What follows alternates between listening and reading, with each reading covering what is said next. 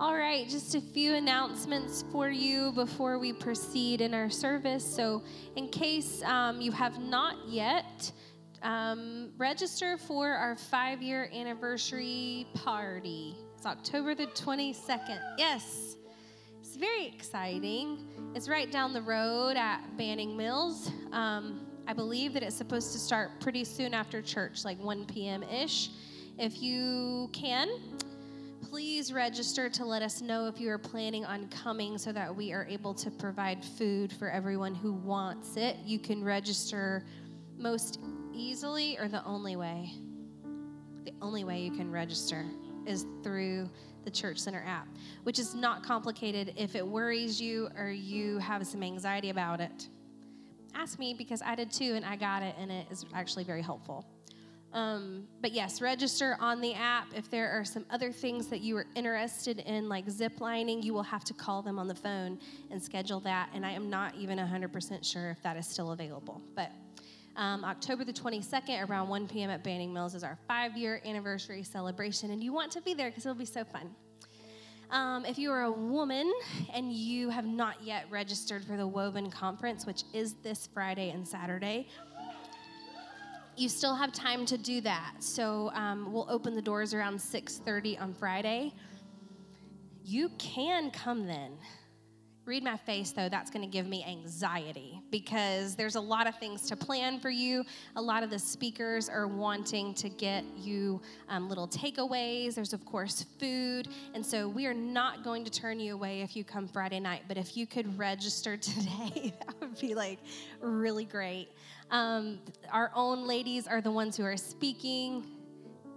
And I realize if we had outsiders, it would be amazing too. But I am so thrilled that we have so many women in our church that are so talented and, and so anointed and so willing to um, tell us what God has been laying on their hearts. And so I don't think you want to miss it if you're able to be there. We're also really excited that Mike is teaching us this morning, so let's pray for him really quickly. God, thank you so much for today.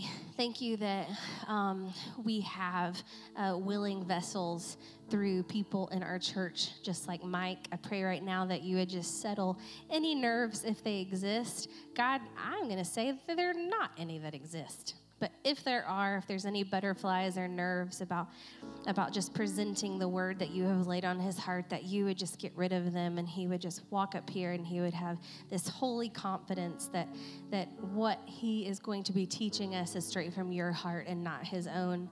Thank you so much just for his boldness and his obedience and his love for you and his love for us. Um, God, we love you, and it's in Jesus' name that we pray. Amen.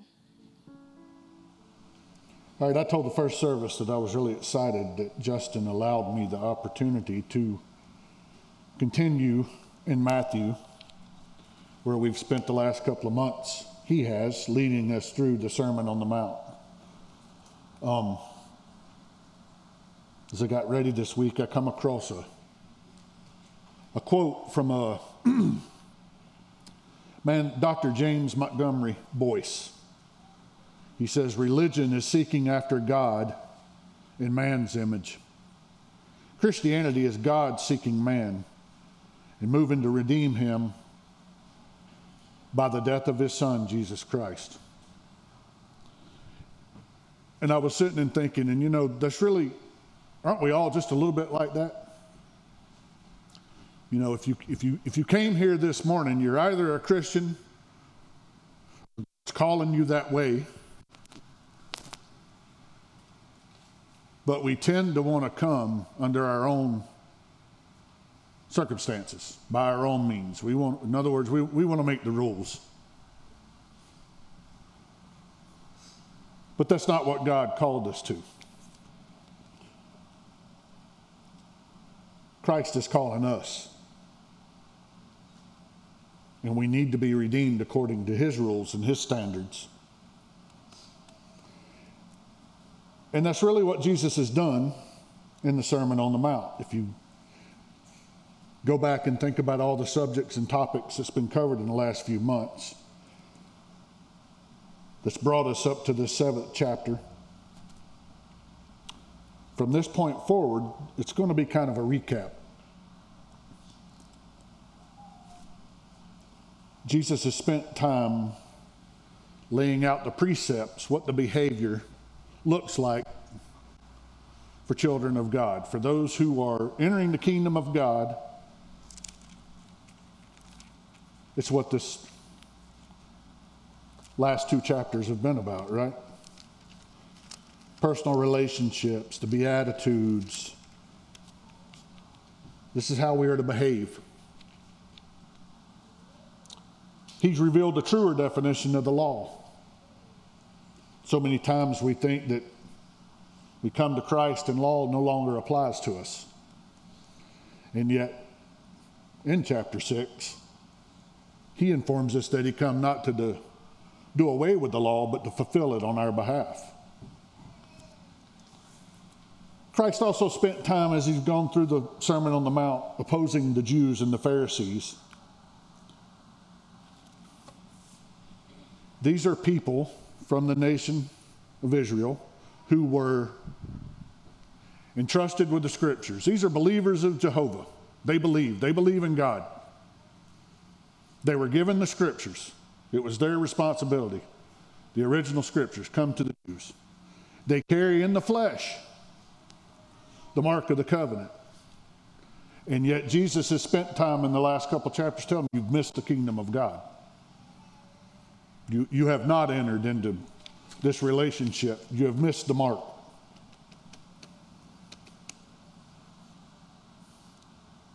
Christ has spent this time because from the very beginning of Christianity, right off the bat, before, before even the New Testament was completed, we find in John's writings, in Paul's writings, in Peter's writings that heresy and heretics, false teachers, false doctrine have already entered the church. They're already at war at false, with false teaching. Heresies like the agnostics. An agnostic would say, well, maybe there is a God, but we can't possibly know him. We had Gnostics who said, well, yeah, there's a God, but you can only know him by special transcendent intellect. You got to be really smart. You got to have the secret code to know God. That's what the Gnostics would say. And from the beginning and still today, we fight antinomianism and an idea of easy believism. This is not the Christianity that Jesus taught. It's not the Christianity that the New Testament writers taught. So we come to Matthew 7, verses 13 and 14. Matthew 7, 13 and 14. This is still Jesus teaching. These are the words of Christ. And he says, Enter through the narrow gate. For the gate is wide and the way is broad that leads to destruction. And there are many who enter through it. For the gate is small and the way is narrow that leads to life. And there are few who find it. This is a warning. It's a statement that so contradicts so much of what the modern evangelical church preaches and teaches. And yet, here it is.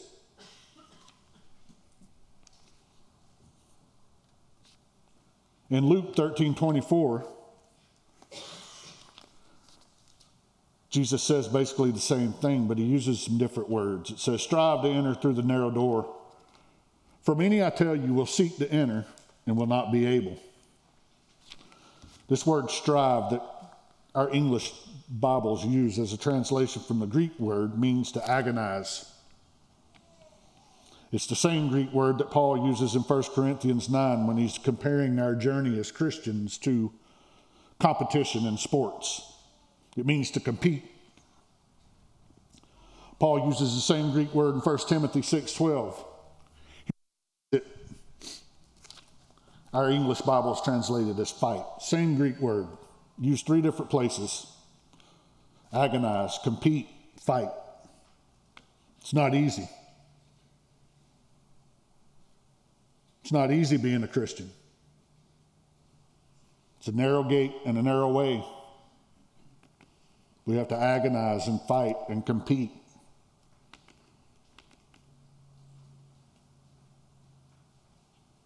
So, what is this door that Christ is talking about, this gate? Again, in the Greek, the word that our English Bibles use for gate.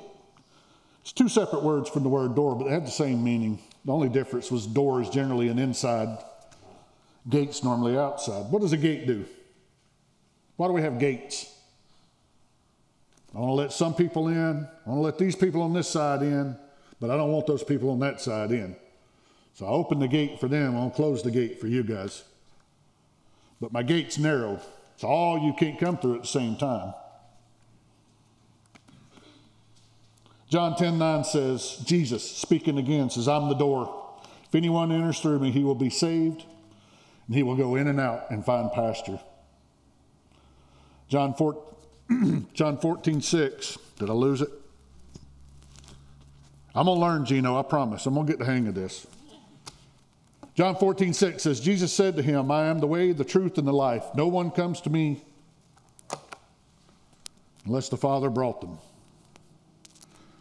We have been given this idea by modern church, modern evangelicals, modern doctrine of how easy it is. Just believe. Just accept the invitation. That's all you got to do to be a Christian. If we can just get you to come down here and sign the card, then you're in. But that's not what Jesus teaches. It's not what the New Testament writers teach. Jesus said that gate's narrow and that way is hard. I mentioned there are some that preach and teach that there is no law. That's called antinomianism. It's been around since the church began. Right away, we come to this conclusion that Christ died for our sins, and the law no longer applies to us. It's a misconception, it's a lie. What Scripture says is we've been delivered from the curse of the law, not from the law. We're not under the curse of the law. In other words, by our inability to keep the law does not keep us out of the kingdom of God. Christ fulfilled that law for us. That's how we enter through the gate. But that law still applies to us. If you're here and you call yourself a Christian and you think it's okay to steal your neighbor's stuff because the law doesn't apply to you, then you've believed the lie. You've entered through the wide gate. You're on the big road that goes to destruction. Because nobody in here really believes it's okay to steal from your neighbor or to murder. But yet we're quick when we want to paint this rosy picture of our Christianity, when we want to make God in our image. There's no law, but there is law. Christ said in chapter 6 of this very sermon, He didn't come to do away with the law, but to fulfill it. We have the same problem with this idea of easy believism. I got that term from a John MacArthur book. My wife, who helps me type this up, says, You know, that's not a word. Believism, it's not a word. I don't care. He used it, I'll be all right. It's his fault. It's a quote, you know.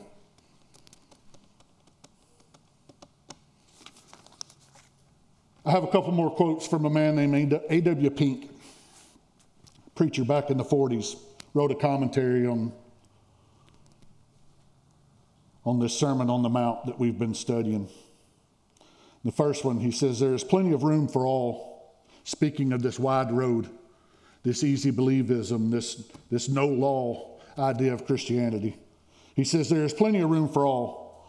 Men may walk in the ways of their hearts and in the sight of their eyes, give rein to their lust and full indulgence to their inclinations and none shall hinder them.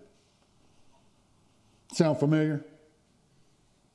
That sounds like the brother or sister that we talk to when we confront sin and say, oh, well, you know, that's, that, that's, that's, that doesn't, that's law. You can't come at me with that. I'm not under law. He also said they have broken down the commandments of God, which are designed to hedge about them, to be a hedge about them. It is therefore a pleasant and easy way to the flesh for no inquiry or diligent search has to be made in order to find it. No resolution, no perseverance are called for in order to continue treading it. No self denial has to be practiced to remain therein. Proverbs 14:12 says there is a way which seems right to man, but its ends is the way of death. These are lies that are taught and preached in what we consider Christian churches. And if we buy that deception, this is the scary thing. Just like the Pharisees who believed in God and who had the scriptures, if we continue to preach and teach and believe those things, then we have people sitting in this room who believe they're Christian and they're going to hell. Because nobody told them the truth. Because they didn't take time to see what Jesus himself said about it.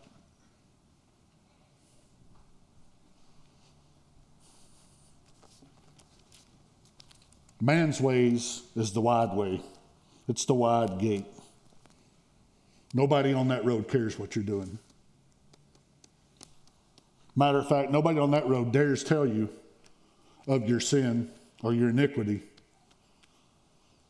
because to do so would put them in jeopardy of their own sin and iniquity.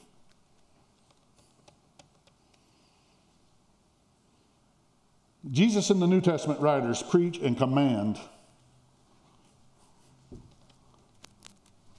something different. They preach faith and obedience, repentance, a lordship of Christ, and sanctification. And I know what you're thinking. Boy, you broke out the law this morning. It's not law. There's no law, law involved in here. Grace is by salvation, or salvation is by grace, excuse me. It's the only way we get it. Jesus is the only way. There is no other way. This is not about keeping laws. This is not about keep, keeping a, a, a set of rules. It's about understanding what Christ has called us to do and what grace produces in us. You see, Jesus went through the Sermon on the Mount, and if you go back and study and think about these things, you'll come to the conclusion that's impossible. Nobody can do that. Nobody's able to do all the things that he listed in the Sermon on the Mount. We just go back and visit two. Same thing in the first service. It's pretty easy for all of us in this room, I assume, to have lived our lives up to this point and we have not committed murder. Right? Since you're here, we would assume you're here, not in prison, you didn't commit murder. Jesus said, if you hated your brother, you committed murder. That's hard. That's not easy. That's hard. He said the same thing about adultery. How many men and women have not cheated on their spouse? But boy, you had those thoughts at some point. You're guilty. You just failed. That's why we need Jesus, the gatekeeper, right? It's grace. It's not about Jesus' point is that you can't keep these things. The point to the warning is that He is the gate, He is the only way. When we come through the gate by means of Jesus Christ, the blood of the cross, we are given grace. And grace produces these things. Grace produces faith. Even our faith comes from God, it is a gift from God. Obedience comes from grace repentance, lordship. John MacArthur says grace is not a ticket to live in the flesh, it's the power to live in the spirit. Grace is not a ticket to live in the flesh, it is the power to live in the spirit. Grace produces these things in us. If you don't have these things, then you have to check yourself. We're told in Scripture to work out our salvation with fear and trembling. We're told over and over to check ourselves. Check the fruit. Those who come to Christ or say that they have come to Christ and have no real faith that produces good works. They have no real faith that produces obedience. There is no lordship. There are some that preach and teach that we can accept salvation from Christ and reject his lordship. Now imagine and think about that for a minute. I want you to save me, but I don't really want to do what you asked me to do. That's fire insurance. That's what I've heard it called. I told the first, uh, those people are looking for fire insurance. They're not looking for a relationship with Jesus Christ. There is no love, there is no reverence. You just don't want to go to hell. So you've bought the lie that says, if I just believe, I can avoid hell. No, you didn't. It's not what Jesus says. It's not what we're taught, not from Scripture. You can't get to heaven that way. You can't enter the gate that way.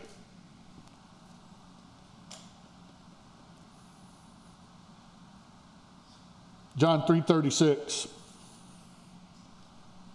Again this is Jesus speaking. Said he who believes he who believes in the son has eternal life. But he who does not obey the son will see will not see life, but the wrath of God abides in him. So much for believing and not obeying, right? So much for salvation without, without lordship. You see, the problem with the word believe is we use that word so lightly and we don't really understand the meaning of the word. The Greek word that is used, that's translated into believe, represents a complete and total commitment. Lordship says that Christ has the absolute authority in our lives to command, demand. He owns us, is what lordship means.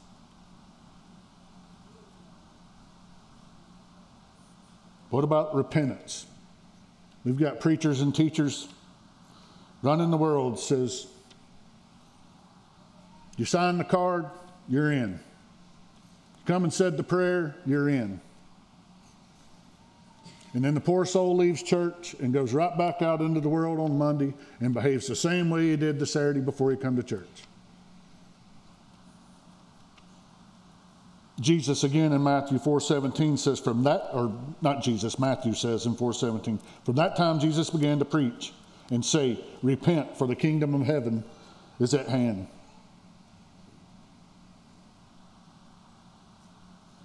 1 Thessalonians 1 9 and 10, for they themselves report about us what kind of reception we had with you, how you turned to God from idols and serve a living and true God and wait for his Son from heaven, whom he raised from the dead, that Jesus who rescues us from the wrath to come. They turn from idols to worship the true God. There's a change. Repentance means we have changed our mind about us. There are some that teach, well, repentance just means you changed your mind about who Christ was. No, that's not the repentance that Jesus preached. That's not the repentance that John preached. A truly saved, a re- truly regenerate person has repentance. We come to a place where we acknowledge our sin as disgusting in the same way that God acknowledges it. We cannot continue on in it. Sometimes we're trapped. Sometimes it comes back to bite us. Sometimes it sneaks up on us. But repentance means we have changed our mind about those things that we have done. We don't make excuses for our sin, we confess them. We ask God for the grace of repentance to change our mind about it. Because that's the only way we get rid of some of the sins that we have allowed in. There's no other way. Jesus is the way. Acts 2:36 says therefore let all the house of Israel know for certain that God has made him both Lord and Christ. This Jesus whom you crucified. Lord and Christ. Again, there's no saving without obedience. There's no salvation without submission. Let's visit this idea of this being easy, just taking the invitation. You guys remember the rich young ruler? Came to Jesus. What do I have to do, Jesus? He didn't accept the invitation. He was invited. How come? Wanted all his money, right? All of it. Some of us thought it was hard putting our little money in the plate this morning. Jesus said, No, I want them all. Go give it all away and follow me. No, man, that's hard, right? That's hard. That's a hard thing. That's not easy. There's nothing easy about that. What about the prodigal son? Seemed like he was already in the gate, right? He's living in daddy's house. He's got all the benefits of that daddy can provide, but yet he was more interested in that wide gate, in that wide road. I want to go do my thing. I want to go live like they live. I don't want to stay here and have to stay under this supervision and under these precepts. I don't want to live the way daddy wants me to live. I want to go live like that. Where'd that lead to? The pig pen. What about the marriage feast? Remember, the rich king invited all the buddies, all of his friends, everybody in town to the wedding feast. Nobody came. They were invited, nobody came. Why didn't they come?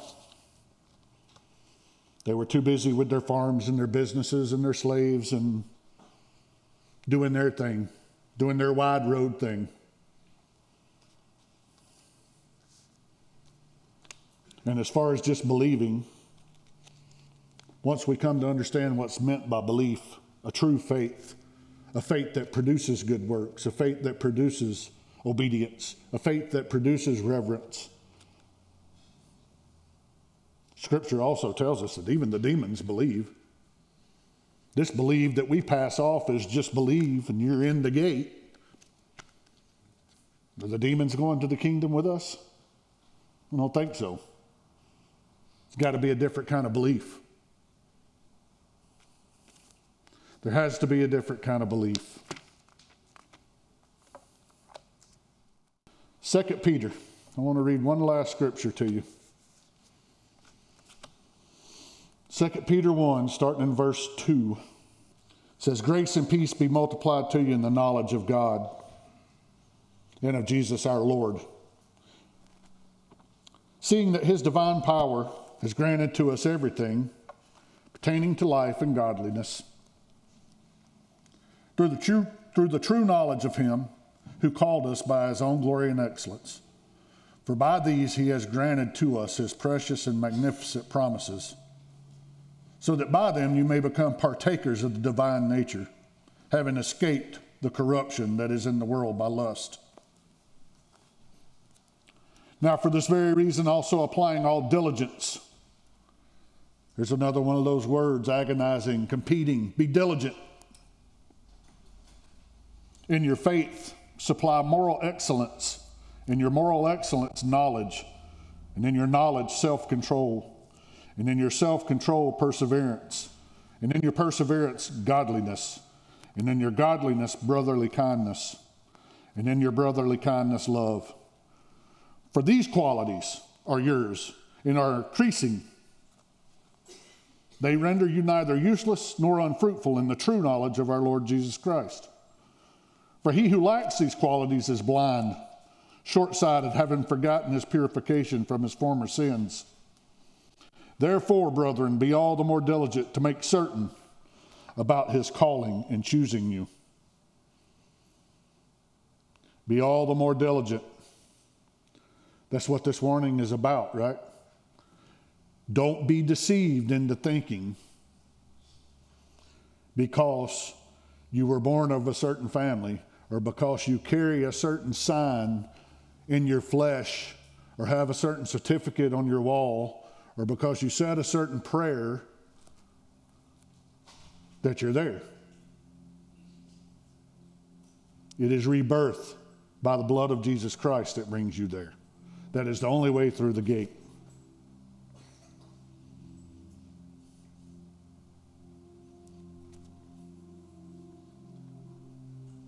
Therefore, brethren, be all the more diligent to make certain about his calling and choosing you, for as long as you practice these things, you will never stumble.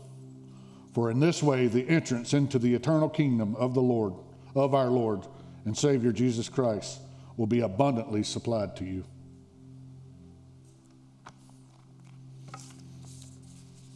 God, in three different places in the Old Testament, basically was the same words Deuteronomy 30, Jeremiah 21, and I think the other one is in Isaiah. God, in the Old Testament way of laying it out, says, Thus says the Lord, Behold, I have set before you the way of life and the way of death. Two gates. Seemingly, we get to choose.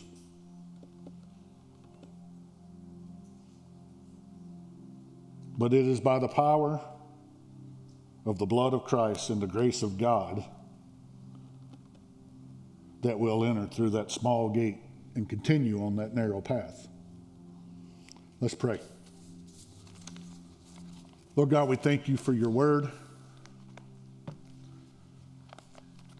Father, I pray that you would reveal to us the truth concerning this word.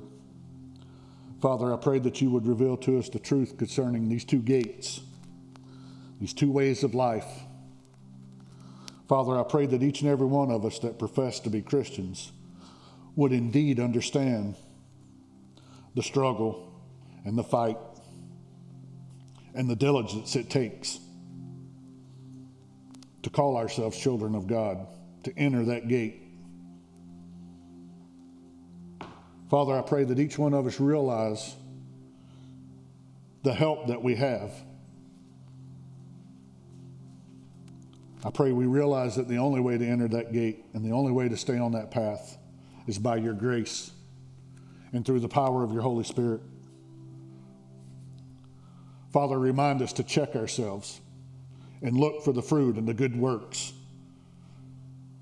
that your word says will be produced in us as children of God. In Christ's name, amen.